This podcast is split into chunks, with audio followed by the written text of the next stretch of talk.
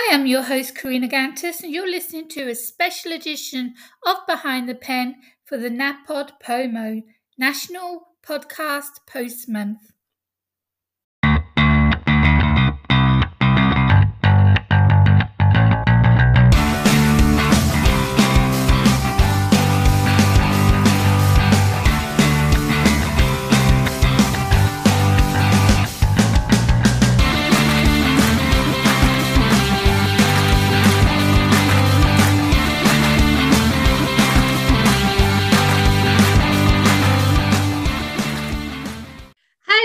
I'm your host, Karina Gantis. Welcome to another episode of Behind the Pen. I'm an award-winning author of 14 books, award-winning filmmaker. I'm a podcaster, YouTuber, booktuber. I host the Artist First show on the Author Assist show on the Artist First Radio Network. And I also run Author Assist, which helps authors with their marketing and promotion of their books. Enough about me, on to my very special guest today. Please welcome Deacon Malua. Welcome to the show, Deacon. Thank you for having me. Now, we're far away. I mean, I'm over in Greece, you're over in the US.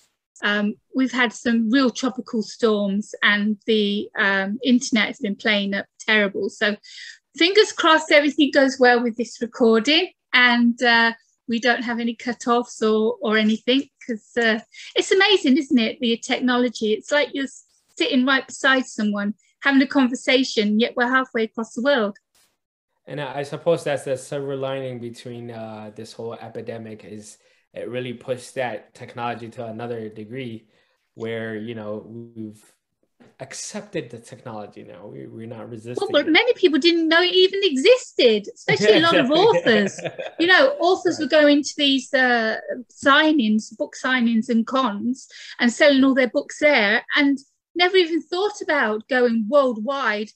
Their audience is out there waiting to hear them, to hear about their books, to hear about their journey, which is what this podcast is all about.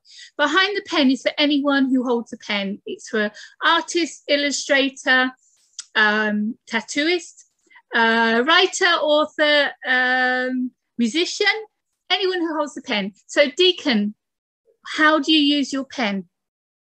Interesting. Or I guess anyone who has a laptop nowadays, right? It's okay with an iPad because you're still using a pen, but that's true. Yeah. That's absolutely true. Well, so you know, it's funny. My background is in engineering, and I always say I can read numbers better than letters. I read my full complete book in college. I just don't do words. That's not my thing. So I remember I was the kid who was always like, who needs to learn how to write? You know, like when you got numbers next to you.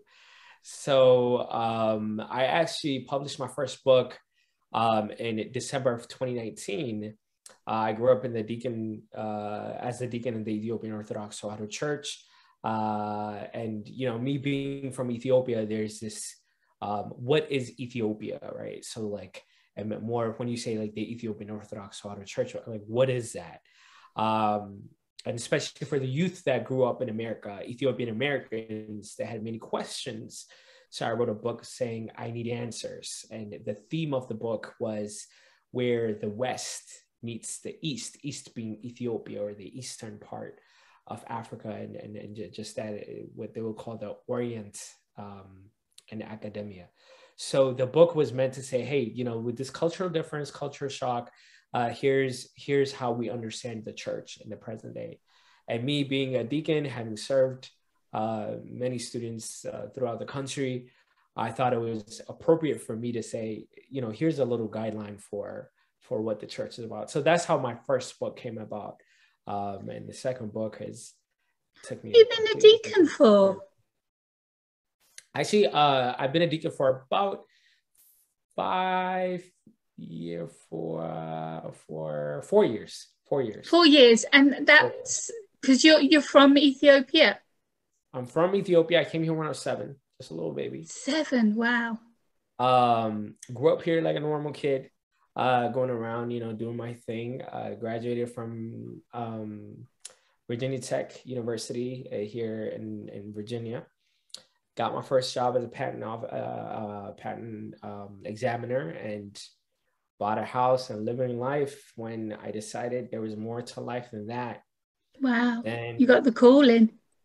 I got the calling and I decided to, sell the house, sell the car, sell everything, went back to Ethiopia for a year and a half and to live in a monastery where I got educated through the traditional means of the Ethiopian system.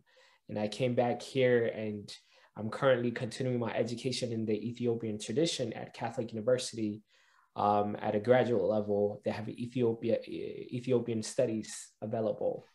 I've heard, just in that conversation just now, I've heard two religious religions. I've heard you say the Orthodox and the Catholic in the right. Same sort of sentence. Right. So how does that work? So yeah, that's the story of my life, right? Here's an Orthodox deacon going to Catholic school. So the thing is, and here's where, we start kind of heading over to my new book, is I wanted, when I came back from Ethiopia, I wanted to join a program, like continue learning about God, continue learning about theology. I live in the DC area, and in DC, one of the best theology programs is the Catholic University of America. That's like the university. So I joined the theology program and I suddenly recognized this has nothing to do with my religion. But I found out not in the theology program. So whenever people come up to me, they say, you're a theologian. I'm like, no, because it's not in the theology program. I dropped that and entered humanities. And there's a program for Ethiopian studies. Exactly. So you found what you were looking for within the Roman, the Catholic University. Yeah. So it's just, it happens to be called the Catholic University, but it's under the humanities program, and it offers language. It's a very language intensive course. So I've done Coptic. I've done, of course, the ancient language of Ethiopia, Ge'ez or Ethiopic. I've done Arabic. I've done Greek. You've done Greek, eh? Yeah, a little bit though. So just enough to get me through the first year. Don't worry, I won't test you. Because I'm Roman Catholic myself, but I'm not a churchgoer. I don't go into religion and politics much on the show, but I have my beliefs and I keep them to myself, and as long as I believe and what I believe, that stays with me, and I don't need to go to a church or kiss pictures around like they do in the Greek Orthodox, because they are very, very strict over here with their religion. And I imagine the Ethiopian Orthodox are very similar to the Greek Orthodox. I love you. Thank you for saying that. So one of the things that thank you for saying that, because the frustration that I've been coming across and the reason why I'm writing this book is because we're Ethiopian, there's a stigma of painting us as some type of foreign, exotic religion, even though you have the term Orthodox and Christianity attached to Ethiopia. I remember in the DC area, there were guests who came, non-Ethiopian members who came to the church, and I did a presentation on the Ethiopian Orthodox Tewahedo Church, emphasis on church. And the first question I got is, do you read the Bible? And I remember thinking we're at a church. We're at a church. So, and then the question is no, but you read Matthew, Mark, Luke, and the rest of them. And we're at a church, right? So there is gosh. I was thinking voodoo, Buddhism and all the black magic and everything. Oh my gosh. Some people's mentality. But, and the more I started diving in, it's not just the common man. Even in academia, I started recognizing, and this is kind of where things took a dramatic turn, modern day Ethiopic studies was founded by fascists who came into Ethiopia in the 1930s to learn how to better divide the country into ethnicity, language, and of course, religion. And they were doing studies under the long known slogan of divide and conquer. So how can we divide these people ethnically, linguistically, religiously? And those writings ended up in universities where they're still being taught to this day. Now I'm getting ready to take my PhD exam in about 2-3 weeks. A part of my writing, one of the articles that I found says that the Abyssinian faith, which is, of course, one of the terms used to describe Ethiopians, their faith is barbaric, uncritical, and superstitious. This is part of like the academia settings that are yeah, exactly, because they've grown up like that. They've been taught that way. And so, yes, there probably is. But you can't say that the whole country is that. It is divided. Like you say, it's divided because that's what they wanted to do and that's what they have done. And so those teachings are still going now and people believe in those rituals or that kind of faith. So you know what breaks my heart is not just that academians are today, in the present day, continuing that legacy of colonization. But what breaks my heart is Ethiopians today are starting to believe the narrative that is being taught by Western scholars. So what is sad is the authority on Ethiopian history are not Ethiopians at the moment. They're Westerners who have derived their ideology and methodology of studying the people from fascists. So where that has led, and I'm not sure, you know, I know you said you don't get into politics, but right now there's a civil war among the country with various people fighting along lines of ethnic feuds that is being talked about on CNN and BBC and Fox News and the major media channels. And it breaks my heart when I see this, because the conversation should shift back and see, wait a minute, how did we get here? And it always goes back to the genesis of where, by the way, a little history lesson, in the 19th century, when the fascists were coming over to Africa, Ethiopia was the only nation not to have been conquered. They defeated the Italians. And it was, you know, a great victory for the nation of the Black, right? To defeat Europeans. Now in 1920s, the Italians came back to Ethiopia with revenge in mind, to take over the country and to get their name back. And they sent over war strategists like Carlo Conti Rossini and Enrico Cerulli to conquer these people. And these are the war criminals who ended up studying the people. And today we are presented up to today, even in my university, as people who are scholars of the field. Their research is given. It sounds to me like you've this next book, before you even tell me about it, is going to be you putting the facts down on paper, letting people know what went on, what's going on, and how things should be. Mm-hmm. And the untold, the hopeless romantic, the untold history of Ethiopia. So it's the part that's never told. And when we start transitioning over to the book, you know, Ethiopia was one of the greatest empires in the world.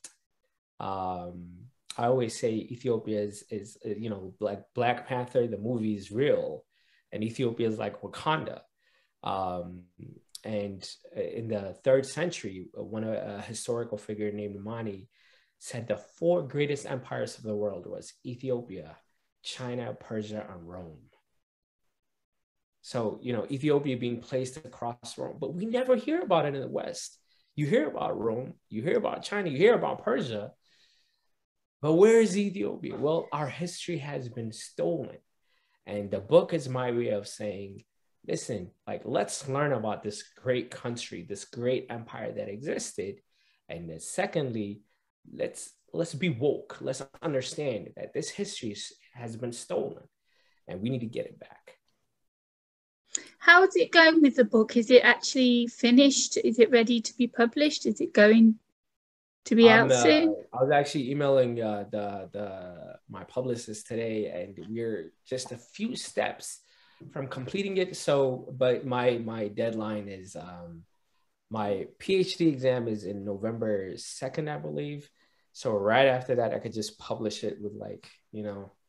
Yeah, get your exam out of the way first. Yeah, yeah, you don't want to think about marketing and promotion while you're trying to study. Oh my gosh, it's like splitting your mind in two.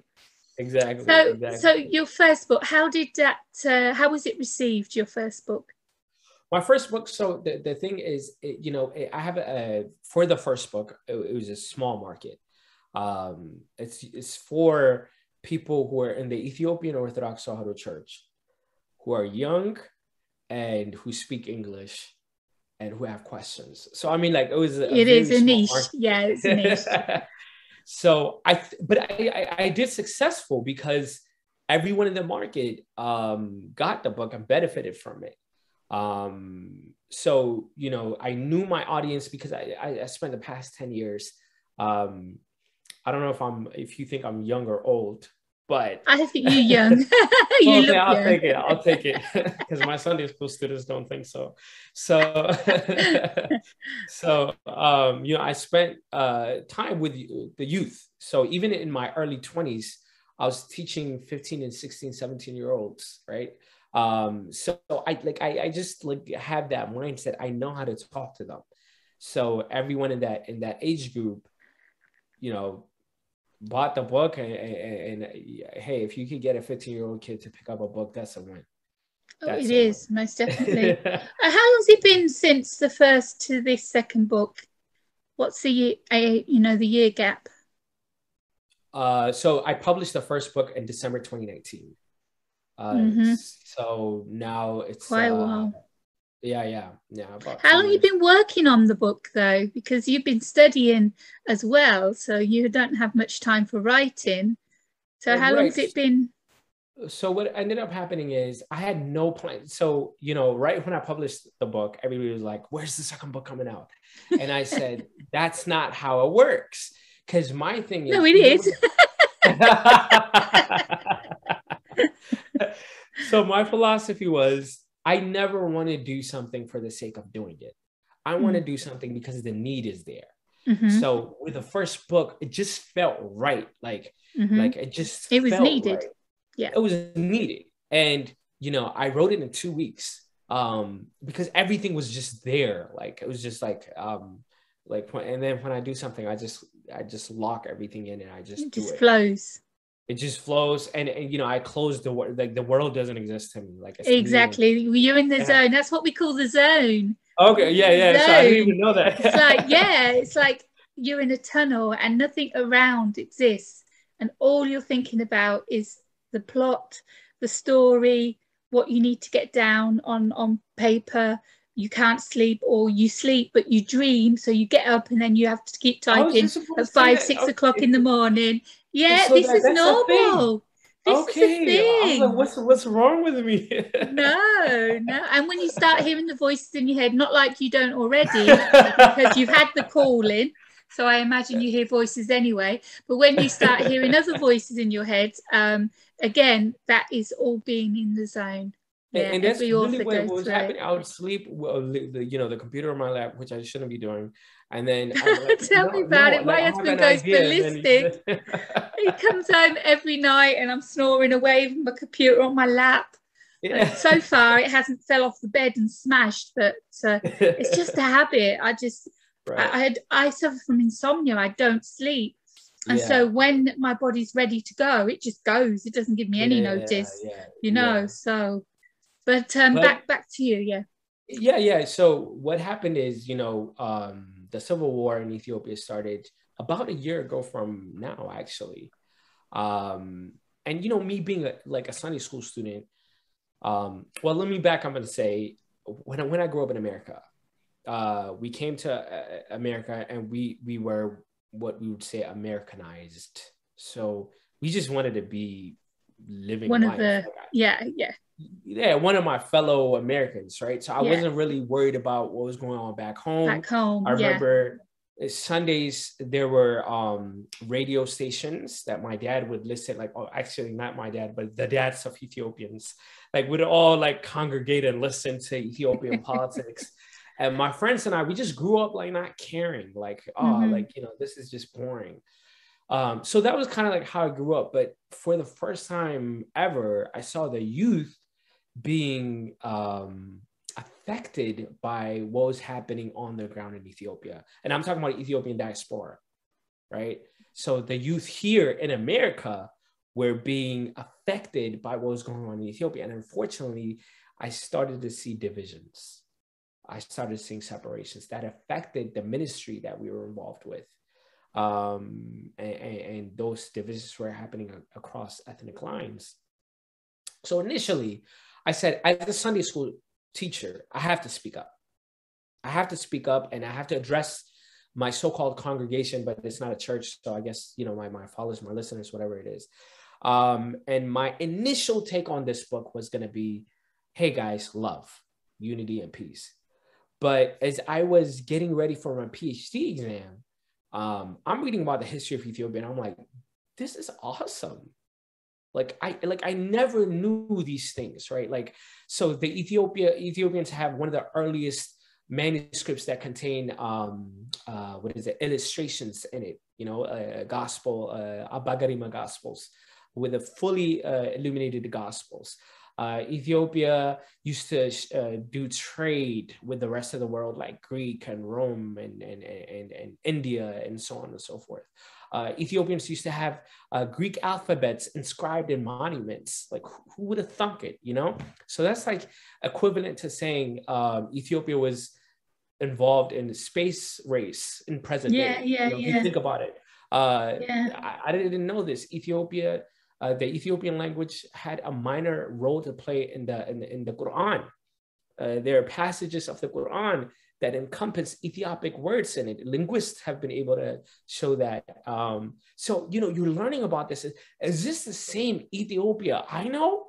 Like, you know, that like a poor country. You didn't know. I mean, you were, exactly. You were a little baby when you left, and all you knew of Ethiopia was what they were showing you on the TV. And I believed it. The poor, the children starving and everyone raising money and everything for the kids in Ethiopia. And that's all you knew of the country. And that's all you wanted to know. Exactly. And then you started studying, and then suddenly this bell went off, and it was like, oh my gosh, I had no idea that my country was so rich, so powerful once before. Yeah, I can imagine. With women leaders, they had women leaders. I mean, it's just, you keep reading, you're like, wow. And, you know, and then you see the present reality, you like, your heart kind of breaks out. You're like, this great empire, like, what happened? And well, the same could be said for Greece. Do you remember how big Greece was? Yeah, of course. Greece was Europe. Greece was Europe. And bit by bit, it was taken away until we're left with this little bit of, you know, island. But imagine witnessing it as it's falling apart, right? Like you're witnessing that. Well, that's it. I mean, everything in every war in the world is being caused or blamed on religion and ethnic division and terrorists and what have you. And I mean, how much good can you do from writing one book? The thing is, the right person might read it, and that person might be able to do something. And it gives you peace of mind, knowing that you've got your view out there and people are listening to it, and you've said what you needed to say. And so, I mean, you're doing the right thing. We just don't know how much it's going to matter, unfortunately. You have to have the right person to read that book. Yes and no. So my main audience is the youth, and I say that in the book. I hope academicians will read this book, and I have a call for so-called scholars to, you know, one of the things I argue in the book is, okay, fine. The fascists named Enrico Cerulli and Carlo Conti Rossini, fine, let's call them scholars, but let's not call them great. Let's read their material, but, you know, like, they're showered with the accolades. One yeah. of the best Ethiopianists, yeah. the greatest stuff, you know, that kind of rhetoric, it's just mean.